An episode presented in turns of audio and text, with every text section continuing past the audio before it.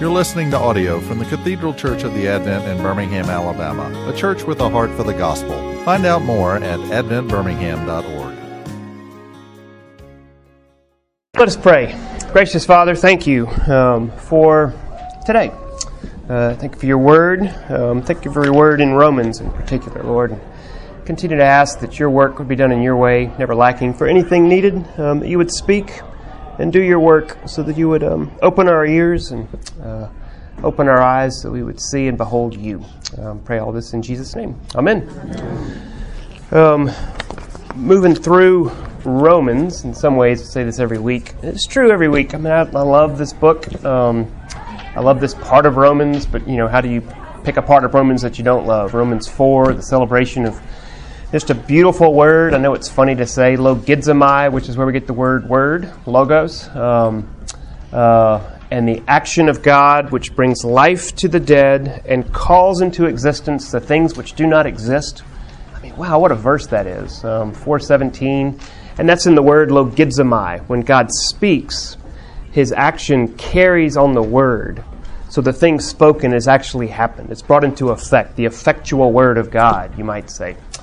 Um, so I'm not going to review Romans again this week. Maybe we will again. But just moving all the way through um, Romans 5 with gift and Romans 6 being moved, our papers being transferred, as it were, no longer slaves to sin and the flesh, but now slaves to righteousness, slaves to Christ, and slaves to God. A very jarring word on our ears, as it should be. And here we are in Romans 7, um, which a lot of us will sort of reckon with, even by just saying, well, it's just kind of Romans 7 in my life right now. The, uh, the central part of it, I do not understand what I do.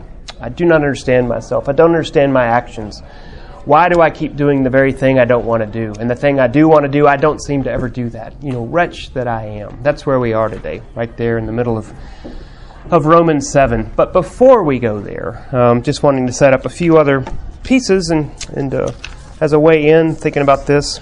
Uh, appropriate for Romans 7 if if God's exercise of the law. Um, let me step back. Okay, yeah, you're welcome. So. um, good. um,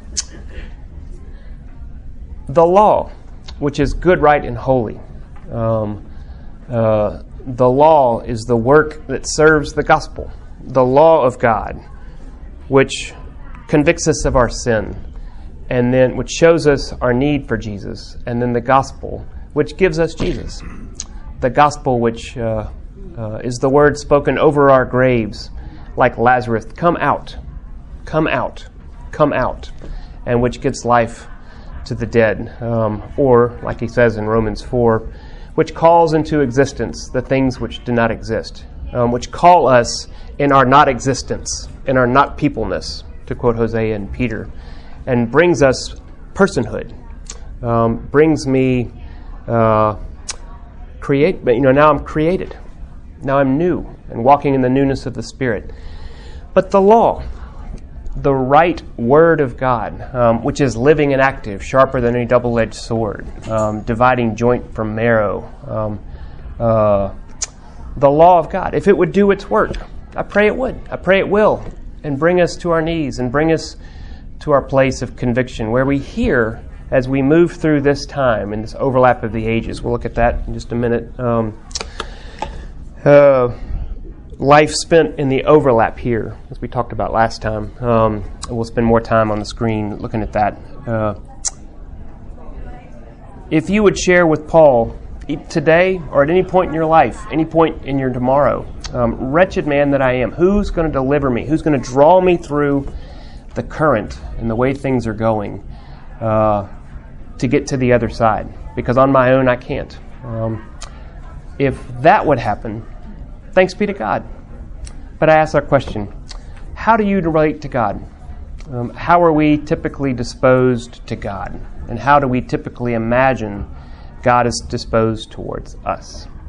Disposed, oriented, his attitude, how he's um, how he's standing over us, what his tone of voice is, just all those ways, different ways I'm trying to describe, trying to imagine how we might imagine ourselves standing before God, as it were. Um, and it's very hard, and I hope this is just the intro, just the, the word of the gospel, the balm of Gilead. Um, uh, to imagine that the gospel is the word of God, which He speaks to us, even while we are yet sinning. And even when we feel disposed or oriented, or our attitude towards God, as He says in Romans um, 5, when we're weak or powerless or yet sinning, or even most strongly, His enemy you know, classically seen, like in, you know, Mel Gibson's movie, we're holding the nail as somebody else is driving Christ onto the cross. Um, to believe, to believe truly and really and actually that in the reality of God's view of us, He doesn't see me in a position of being punitive or disappointed or shamed or, um, or somehow saying, you know, I've still got some work to do with Gil. But he sees me in that orientation of the gospel. And what he says to his son, he says to me, You are my beloved son. And what he says to me, he says to you, You are my daughters and my sons. With you I am well pleased. There is no shame. There is no condemnation. There is nothing that will separate you from me. And when he sees you, that's how he sees you. To believe that with all that you are and all that you have, that your orientation to God, and more than that, His orientation towards you, His disposition towards you, is pleasure. He takes pleasure and delight in you. And some of that language is going to be here in Romans 7. Because we're going to talk about the law of God. The law, then the gospel. It's not the law or the gospel, it's the law, fully good, right, and holy. And it always does its work. And it never does its work simply to leave us there dead. It does its work, so the law and the gospel. The law and the gospel. Um, always distinguished but never separated, is a way to put it. The law is not the gospel, and the gospel is not the law, but you don't separate them and say, like, okay, now that we're gospel people, we have no more need of the law. The law does its work to always bring us back, what? To tell us that you need Jesus and the gospel does his work and say, Here is Jesus. You have Jesus. Jesus has you. So that's the preface. That's where we're going with Romans 7. Um, but thinking again about circles, um, circles. Old age, new creation. Um, all the ways that we think about that, and I'm calling it life lived in the overlap, what the New Testament in several places will call the last days. This part, will show up on the, no, we'll show up on the screen. This part is um, from the day, like I've said before, it started off in Romans 3. Um, now that condemnation, now that our judgment is behind us, now that that began on the day of resurrection, or you could say in the single event of Christ's death and resurrection over those three days, that Friday, Saturday, Sunday. Uh, how is our how, how, is, how are our days spent? How are our minutes spent? How are our hours spent? How are our seconds spent? Um, and that's the life lived in the overlap of these two ways of, uh, of moving through. And so, all the different ways, mostly that Romans, Romans really gives us the language for these things. The old age, the age of sin, death, the flesh, the old self, slaves of sin, life lived in bondage to sin under the law. New creation, freedom and life, the new creature, slaves of Christ, righteousness and of God, life lived free from sin under grace. Um, uh, thinking about this and trying to slow down um, categorical realities. This is true, and this is true. The categorical reality and truth. I am dead, not under the law, not in the old way of the written code. Um, also true. I am alive, under grace, in the new way of the Spirit. Put another way, in myself, old age, um, uh, in my flesh, under the law, amidst sin, brokenness, and death, I am dead. In Christ, new creature. Through the Spirit, where it is no longer I who live, but Christ who lives in me, no longer in the oldness of the written code, but in the newness of the Spirit. Three ways Paul describes this in Romans 6, uh, 11, 6, 14, 7, 6. Here are these categorical realities. This is what Paul wants us to really appreciate. And I'm going to switch a slide. You must also, Romans 6:11, consider yourselves dead to sin and alive to God in Christ Jesus. That's true. You are dead to sin and alive to God. For sin will have no dominion over you, since you are not under law, but under grace. We serve now in the new way of the Spirit, and not in the old way of the written code. How is Paul speaking? New creation. This is what is true. You are dead to sin and alive to God. You no longer are in the oldness of the law, the old way of the written code, but in the newness of the Spirit. Um, sin no longer has dominion over you, um, since you are not under law or under grace. You are no longer slaves to flesh or sin. You are a slave of Christ and of righteousness and of God. This is what is true. This is the word that God speaks over us. Um, and this is how God, if you want to call it this way, sees us. When God sees us, He doesn't see us, and I'm going to go back to this. You know, I like my Latin phrases. Um, uh, Luther's phrase, simul justus et peccator, simul simultaneously at the same time, um, justus, or just, righteous, et and peccator, um, sinner. When God sees us, it's not simul justus et peccator, but sola justus, only righteous, only just. When God sees us, that's how He sees us. So, question why, when we move through in this overlap of the ages, if that's our identity, if that's who we are, truly, really, finally, fully, in all times, as we repeat, you know, in the uh, in the communion service, if there, on Calvary, Christ offered once, finally, fully, and for all, his once perfect, sufficient sacrifice, oblation, and satisfaction, judgment behind us, then why, when we hear Romans 7, which we're about to read, I'm aware we haven't read the Bible yet, by the way, um, quoting it, but not reading it, um, why does it feel like Paul knows me and speaks to me in a profoundly personal way? where I realize in my sober moments, when I'm reckoned to reality, when the law is doing its work and it opens my eyes and then stops my ears and tells me, He's like, Gil, God is God and you are not. And you are very far gone from original righteousness, to quote the, the 39 articles. Um, that's our experience as we move through this slog uh, of this overlap of the ages. We're in the last days. Uh, this is our reality. You are no longer under sin. Christ is the end of the law. He has finished the race for you. You don't have to run. You simply now exist outside of yourself. There's a way we're going to start setting it up for later, where we no longer in ourselves um, uh, live. As it were, I live outside of myself. Through faith, I live in Christ, and in love, I live in a neighbor. And that's how we go out into the world, as Catherine used to tell us, rejoicing in the power of the Spirit. Um, I live outside of myself in the new creature. But in the overlap of the ages, I bend over with my spiritual spina bifida, and I, I look at my navel, and I'm, you know, incurvatus in se, bent in on myself. It's the way that Augustine and then Luther and others started to describe it uh, where I can't help but realize that uh, everything is out of order. I think I am the master and commander of my own self, that I'm not a slave of God. I am not a slave of righteousness. I am not a slave of Christ. No one is the boss of me. That's my condition in these last days. So let's read Romans 7 and see if it has an effect on how he goes. But just wanted to put this image in your mind trying to help us have a visual as Paul is giving us all these dichotomies no longer under law but under grace, no longer dead but now alive, no longer old but now new, not in the oldness of the, uh, of the flesh, but now the newness of the spirit, not in the flesh but in the spirit, which he's going to do in the first half of Romans 8. Paul is a dichotomous thinker. That's not to say when God looks at us, that's why he can also make these categorical statements. You belong to God, secure, finally, and fully.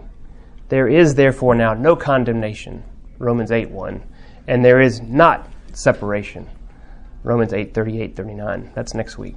Um, well, maybe this week too. Um, so let's read Romans 7 and see what we can pick through. We're going to go through um, in stages. Uh, reading Romans 7, get my, uh, 7 through 12. Um, what then, well, remember where we were, Romans um, 1 through 6. I should have put Romans 7 6 on there. Just gives an analogy from marriage that says, where does law's jurisdiction end? Death. It says it's like when you're married. If somebody is married, you're married until death do you part.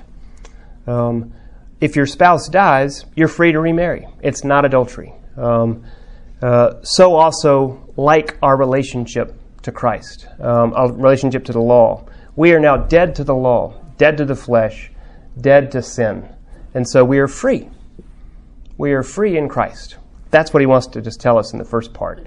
Uh, that, that an analogy from marriage, we are free from the effects of the law. So it comes in here, because if that's true, then why does the law, which is good, right, and holy, still tell us who we are, our experience as we slog through these days. What then shall we say? That the law is sin? By no means. Yet if it had not been for the law, I would have not I would not have known sin. For I would not have known what it is to covet if the law had not said, You shall not covet. But sin, seizing the opportunity through the commandment, produced in me all kinds of covetousness. For apart from the law, sin lies dead. I once I was once alive apart from the law. But when the commandment came, sin came alive, and I died. The very commandment that promised life proved to be death to me. For sin, seizing an opportunity through the commandment, deceived me, and through it killed me. So the law is holy, and the commandment is holy, righteous, and good. Did that which is good then bring death to me? By no means. It was sin, producing death in me through what is good, in order that sin might be shown to be sin and through the commandment, sin might become sinful beyond measure. For we know that the law is spiritual, but I am of the flesh, sold under sin. So I was thinking about that this week. Um, I've only played the game Clue like three times in my life, but y'all know the game? It was the butler with the candlestick in the parlor. That really has been in my mind all week long. I mean, it fits really well. It was the law. No, it was sin through the law in me. The law, like the candlestick, is, is, is good. Brings light to a room, etc., and so forth. And the parlor has nothing, you know, it's just the parlor, it's just the place. The problem was the butler. He's the issue. Sin, principality and power, which is going to call it in Romans 8, um, uh, nothing, no thing, neither principalities nor powers nor anything else. Sin as a, a personified as this active embodiment of, of that which is against God, which is shown to be sin and proved to be utterly sinful, um, seizes the law, the commandment, um, and then does its work in a location in me, in my flesh, in my body, or in my members. All these are just synonyms, the way that he wants to say that. In Romans 8 uh, and 7, in verses 8, 11, and then 13. But sin, the butler, seizing an opportunity through the commandment, the candlestick, produced in me, in the parlor, all kinds of covetousness. Or in 13, I mean 11. For sin, seizing an opportunity through the commandment, deceived me, and through it killed me. And then a similar way in 13, the second half, it was sin, producing death in me through what was good, the law. Uh, so that sin might be shown to be sin, and through the commandment, sin might become sinful beyond measure. I mean, Paul just likes to turn phrases here. To make sin the sinnest sin that he can imagine, uh, he takes the law which is good and right and holy and just and of God as the Word of God. The thing that promised life now became death. Death to Paul. Um, and we're going to hear that thunder in Romans 8 3 in just a minute. So that's the first part of Romans 7. Just to realize, here's how sometimes, sometimes I'll say this a lot, you know, echoing others the enemies of God. Really, it's the enemies of God's work done in His way in our lives the world, the flesh, the devil, the law, sin, and death. The greatest two enemies of God, sin and death. Have been defeated. We know that, especially in the book of Revelation. Um, uh, but why, people ask, and it's a good question, why is the law an enemy of God? Well, it's not an enemy of God, it's the Word of God. It's good and right and holy. But sin, seizing the law, which is good, right, and holy, doing its work in my members, created in the image of God, in my body, in my flesh, now works death in me. Death and sin, the two greatest enemies of God, which will be persist all the way until we die or Christ comes back, and all that's left is finally and fully new creation. We call this heaven, we call this glory, we call this really, most precisely, the new heavens and the new earth when all things are, um, are redone. So, any questions there? Clue.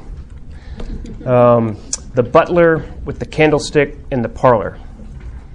Sin, seizing the opportunity through the law, then produced in me death. Um, clear? Thoughts? Then we continue. Here's the part most of us think of when we think of, um, of Romans 7. For I do not understand, verse 15, um, I do not understand my own actions. For I do not do what I want but I do the very thing I hate. Now, if I do what I do, do not, this is always hard to read out loud because he goes so many different ways. Now, if I do what I do not want, I agree with the law that it is good. So now it is no longer I who do it, but sin that dwells within me. For I know that nothing good dwells in me, that is, in my flesh. For I have the desire to do what is right, but not the ability to carry it out.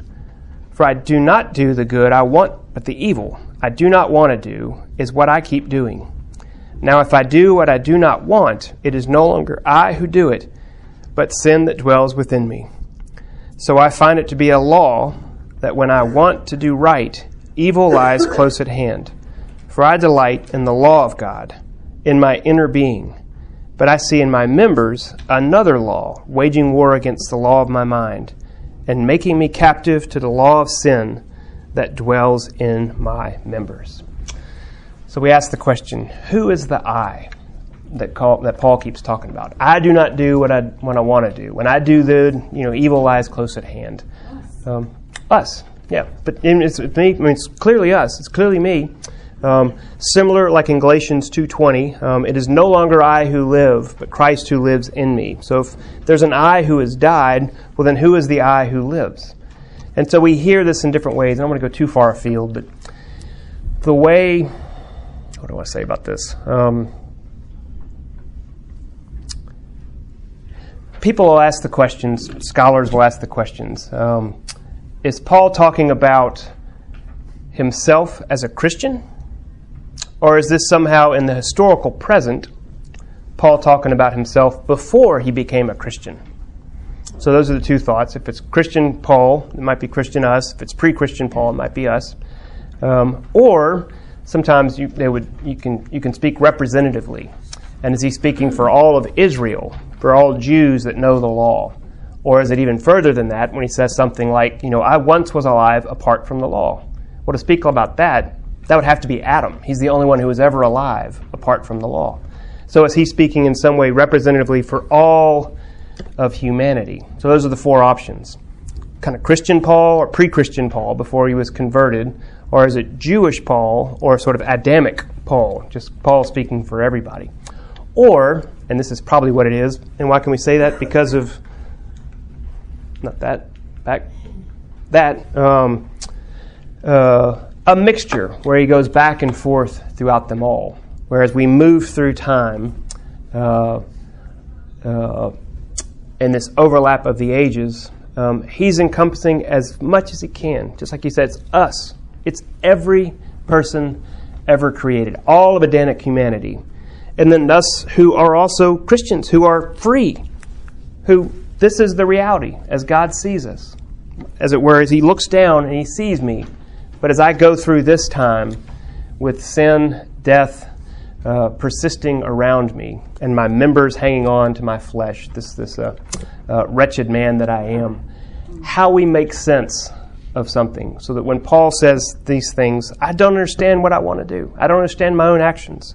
For what I want to do, the very thing, I, I, I, don't do that. I do the very thing I hate. I go to the thing uh, over and over and over again that I know is not of God. And sometimes this is an egregious, awful, you know, we pray the once in the lifetime sin, the lapse. But it's a lot more than that. It's just driving home. And what I said earlier, if in myself, navel gazing and and say, um, I exist where I am in charge and I'm the one, but in Christ I live outside of myself by faith in Christ and in love to others. If that were true and all I did was live life in this way, then every single time somebody wanted to merge left, you know what I would do? I would let them in, and I don't do it. you know, and it's as simple as that. I mean, it's just driving. We would drive differently. I mean, it's that that basic, or you know, the selective hearing about you, know, you hear your children, you're like, you know, I'll give it three cries, and then I'll go. Um, if I lived outside of myself, I would get up and I'd say, "What do you need?" Um, or whatever it is with your spouse, with your coworkers, or all the places where it's not even sort of an ethical decision to be made because you would just do the right thing. And the fact that you have to slow down and make a decision, I should do this because it's the right thing to do. Wretched man that I am, that I'm not free simply to respond spontaneously and in the Spirit to do the thing that I know I ought to do. So it's not just the, it is the awful, awful, awful sins which a lot of us have, have done and here's the hard word will do as Christians. Our worst sins may not be behind us. What a sobering thought that is. Romans 7 gives us a place to hang our hats and lead us to a place as the Word would take us, preparing us for what is also our experience. And that's going to be Romans 8. So, hearing the end of Romans 7, and we'll have some, some time here. I think, I think we're doing okay on time. So again, Romans 7:21 and then we'll go through the end of the chapter. I find it to be a law. You know, just kind of a truism, an axiom. Um, I find it to be, you know, a fixed consequence that when I want to do right, evil lies close at hand. For I delight in the law of God in my inner being, but I see in my members another law waging war against the law of my mind and making me captive to the law of sin that dwells in my members. Wretched man that I am, who will deliver me from this body of death? And I, that word, somewhere along the way, and I've repeated this a lot since then, so some of y'all have heard this. It struck me somewhere an Amazon guy was, was driving. He's the deliverer. And it's like, that's the word. Sometimes we make Bible words into something really, what, is, what does it mean that Christ is the deliverer and, you know, the deliverer from come from Zion? It means like the guy takes the package and takes it here and puts it there. That's what it means the package has no ability to do it on its own. There's no power, there's no inert capacity in a package to deliver itself. It needs a deliverer. Who will deliver me from this body of death? For this dead man can do nothing. he can't walk, he can't talk, he can't see, he can't smell, he can't glorify, he can't do a thing. Who will deliver me from this body of death? Thanks be to God through Jesus Christ our Lord. So Paul, when he just hang there just a half second, um, the the phrasing there is arresting. Paul just gets, as it were, I imagine Paul just getting very excited because he just gets worked into a dither where he's he's crushed, and then all of a sudden it's just this exclamation that comes out: "Wretch that I am! Who will do Jesus Christ?" And he just all of a sudden he's like he remembers his eyes are open, and his ears hear and he remembers what's truly true and really real and actual actual. He just can't, the verbs and the nouns don't all come together. Where he just starts, as it were, dictating and writing so fast, it just comes out. Um, uh, thanks be to God through Jesus Christ. So then, I myself serve the law of God with my mind, but with my flesh I serve the law of sin. So let's start Romans 8. First three verses, and we're going to stop. Have some time to come back. There is therefore now no condemnation. What's the therefore? Um, Jesus Christ, thanks be to God, our deliverer, the one who takes this body of sin, uh, this dead, this dead body, uh, which law has worked all the way through, and picks me up and takes me where I cannot go. Um, there is therefore now no condemnation for those who are in Christ Jesus. For the law of the Spirit of life that sets you free in Christ Jesus. So now we're going here. Um, put that back up. Um, for the law of the Spirit of life has set you free in Christ Jesus from the law of sin and death. For God has done what the law, weakened by the flesh, could not do by sending his own Son in the likeness of sinful flesh and for sin. He condemned sin in the flesh. Um, worth doing this. I'm gonna, um, time for a question or two, and then we'll pray.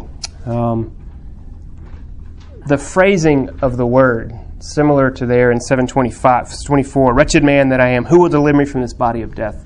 The way it's actually written, for what the law had no power to do, weakened through the flesh, God. And then he just stops.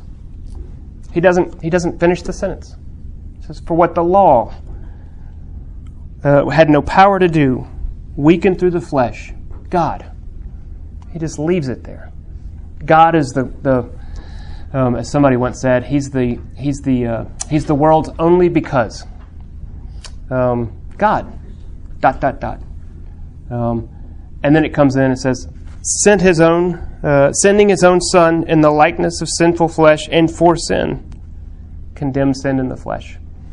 Um, so there is a verb, send his own son, but it doesn't quite fit the sentence. It's just for the law, weakened through the flesh, and what it could not do, God. And that's just such a word. It's a word at our death, it's a word in our lives. Um, what the law, good, right, and holy, um, which tells us to love, and we can't love, and what the law cannot do, give us any motor or motivation or way to move through this world because it's, we're just packages. We have no ability to deliver ourselves. What the law could not do, God. And then at that, it's the uncomfortable freedom. And we're especially going to go there if we get there after Lent in um, in Romans chapters 12, 13, 14, and, and part of 15. Uh, but it's just what the law, powerless to do, weakened through the flesh, God. And as it were, the rest of our lives to sort of stand after God. And then send his own son in the weakness of human flesh, very similar to how he puts it in Philippians 2. Um, coming in the likeness of men, becoming obedient to death, even death on a cross coming in the likeness of sinful flesh in order to condemn sin in the flesh. There's some atonement there, but we can look at that next week. So, anyway, Romans 7. Not our reality. What's truly true and really real is this, but definitely our experience as we slog through. Uh, and the law of God continues to do its work, um, telling us you are not your own. Um, when you do it on your own, it's not good. It's bad. It's malediction. Um, but God, who is rich in mercy, um, when He speaks and He raises the dead and He brings into existence the things that did not exist, dot, dot, dot. well, that's a life. That's a free life. So, any thoughts? Any questions? Oh, Amen. What's that? Just complete dependence. As a vine and a branch, you know a branch just lies dead on the ground, but grafted into the vine, into the trunk of the tree, it can have life again. If God says, I'm going to give it life again. So. May I pray? Take these words, Lord, um, feebly offered, and by your gospel, um, which gives life to the dead and brings into existence things which did not exist. Uh, if your mercy and your grace would see fit to give courage where it is lacking, um, uh, life in the midst of death, uh, light in the midst of darkness, um, strength in the midst of weakness, um, hope where there is despair. Or, Lord, just simply uh, uh a joy to face the rest of this day. Um, thank you. Uh, let these words be done. In Jesus' name, Amen. You've been listening to audio from the Cathedral Church of the Advent. If you live in Birmingham or find yourself visiting, we hope you will join us at one of our Sunday services. Find out more at adventbirmingham.org.